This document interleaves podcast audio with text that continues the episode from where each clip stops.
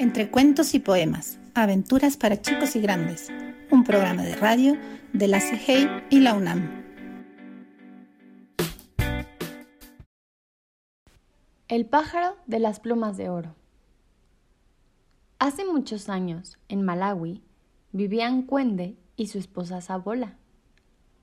Ambos se habían pasado la vida trabajando duramente. Cuando la fuente cercana a su casa se secaba, algo que ocurría con mucha frecuencia, Sabola tenía que recorrer un largo camino para conseguir agua en un lejano pozo. Por su parte, Cuende tenía que salir a cazar cada amanecer, y al hacerlo, siempre veía un precioso pájaro, muy grande, que volaba cerca del camino por el que iba. Cierto día, Cuende regresaba a casa sin haber conseguido cazar nada y tenía mucha hambre. De pronto, recordó que había olvidado mirar en una de las trampas. Al llegar a ella, encontró atrapado al pájaro que veía volar a menudo. Cuende agarró al animal por el cuello y sacó un cuchillo con la intención de matarlo para cocinarlo después. Pero el pájaro dijo No me mates, y te recompensaré por tu bondad. Cuende retiró el cuchillo y observó de cerca al pájaro. Sus plumas eran color oro. El pájaro habló de nuevo. Mis plumas de oro son mágicas. Con ellas podrás satisfacer todas tus necesidades. Por favor, libérame de esta trampa.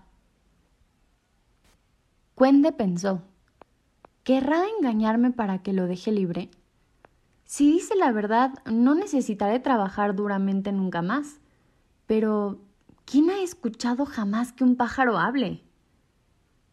Después de meditarlo, decidió probar suerte y desató la cuerda que apresionaba la pata del pájaro. Mientras el hombre lo observaba, el pájaro se arrancó una pluma de cada ala y la sujetó con el pico para que Cuende las cogiera. El pájaro le explicó entonces cómo debía utilizarlas. Sujétalas con la mano, pide un deseo y se hará realidad. Pero, sobre todo, no le expliques nunca a nadie que estas plumas son mágicas y nunca presumas de tu buena suerte. Si lo haces, el poder de mi regalo desaparecerá y tú volverás a ser pobre. Cuende agradeció el regalo al pájaro y éste se alejó volando. Cuende Caminó deprisa hacia su casa, y mientras, con una pluma en cada mano, deseó que al llegar a su hogar lo estuviera esperando una abundante comida. Al entrar, Sabola amasaba una hogaza de pan, y en el fuego un oloroso guiso esparcía su apetitoso aroma por toda la choza.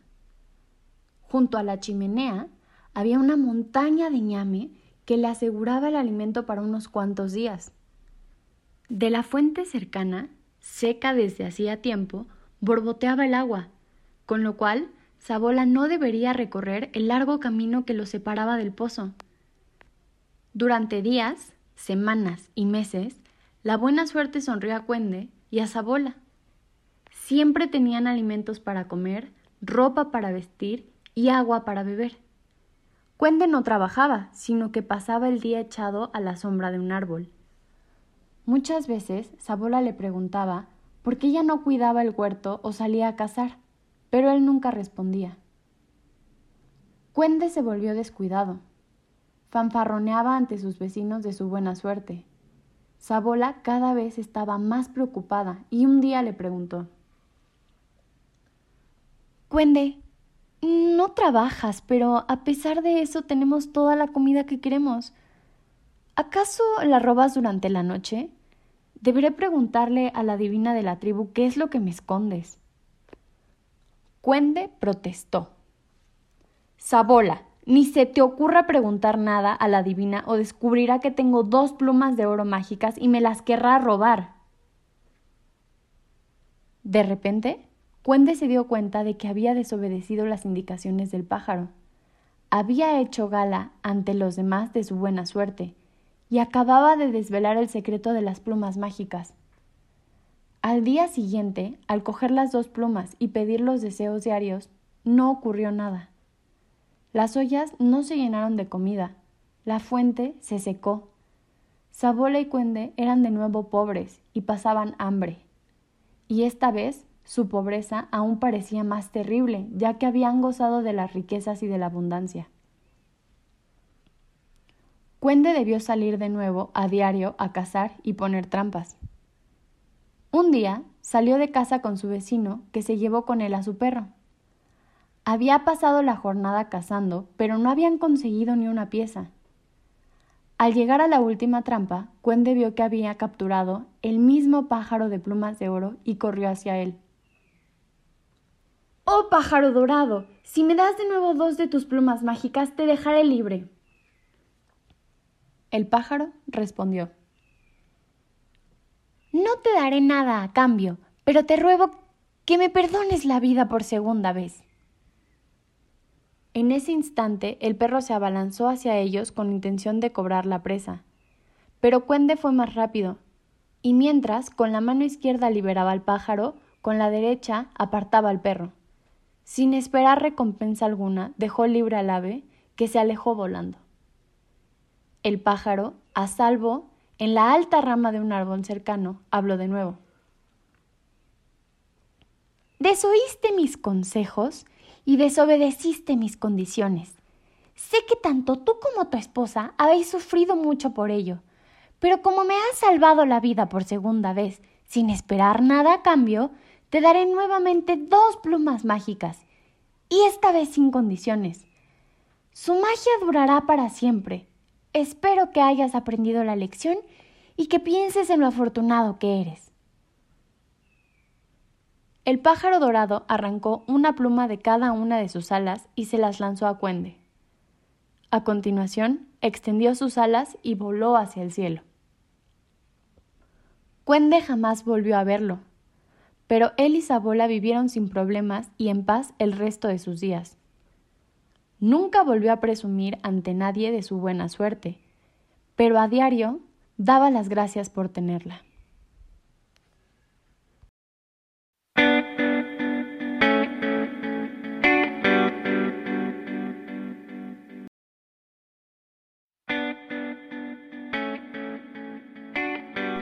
Entre cuentos y poemas, aventuras para chicos y grandes, un programa de radio de la CIGEI y la UNAM.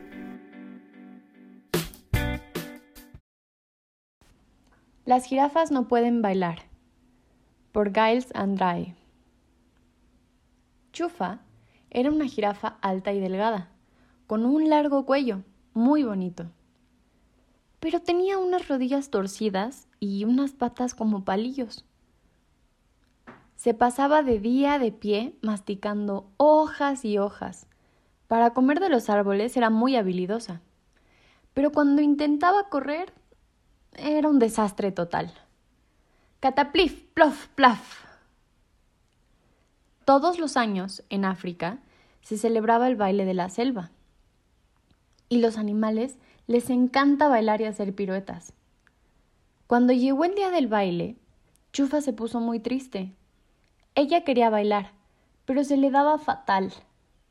Los jabalíes bailaban un vals, los rinocerontes un rock. Los leones, con un tango argentino, estuvieron de lo más atrevidos. Los chimpancés bailaron sevillanas, igualito que entre Ana. Y los babuinos, esta vez, probaron con un baile escocés. Chufa se armó de valor fue a la pista de baile. ¿Y cómo la recibieron el resto de los animales? Por ahí vienes apestosa, dijeron todos riendo. Vete, chufa, que aquí sobras. Las jirafas no pueden bailar. Con la cabeza agachada y arrastrando las pezuñas, Chufa se volvió a casa, más triste y sola que nunca. Chufa, dijo un saltamontes que había visto en la pista. Cuando eres diferente, necesitas música diferente. Arriba ese ánimo, amiga. Levanta los ojos del suelo. Mira cómo la luna llena te sonríe desde el cielo. Escucha el rumor de las hojas cuando las acaricia al aire. Hay sonido más bonito que el del viento entre los árboles? El saltamontes sacó un violín y al oír su melodía, Chufa empezó a sentir una tremenda alegría. Comenzó a mover las patas con un ritmo sin igual. Uno, dos, tres, hacia adelante. Uno, dos, tres, hacia atrás. ¿Cómo bailaba Chufa? Nunca la había hecho tan bien. Daba brincos, volteretas y saltos mortales también. Estaba tan contenta que empezó a gritar. ¿Quién dijo que las jirafas no pueden bailar? Poco a poco llegaron todos los animales que se habían reído de ella cuando apareció en el baile. Se quedaron patitiesos al ver a Chufa bailar. Vaya marcha, decían. Baila fenomenal. ¿Cómo lo haces, Chufa? Eres la reina de la pista. ¿Piensas dejar la selva para ser un artista? Nada de eso, amigos, sonrió la jirafa chufa. Es solo que todos podemos bailar al ritmo que más nos gusta.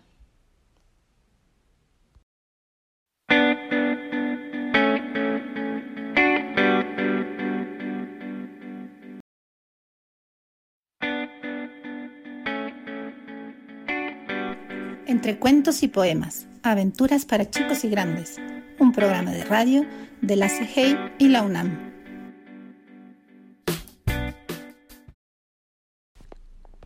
Los cocodrilos copiones de David Bedford y Emily Bowlam. Cocodrilo siempre había vivido en la misma laguna y le gustaba, pero no le gustaba compartirla con los demás cocodrilos cada vez que se movía, se tropezaba con uno, y cuando alguno se movía, lo tropezaban a él. Estos cocodrilos siempre me empujan, gritaba Cocodrilo. Y tú nos empujas a nosotros, contestaban los demás cocodrilos. La laguna estaba tan abarrotada que Cocodrilo salió a buscar otro lugar donde vivir.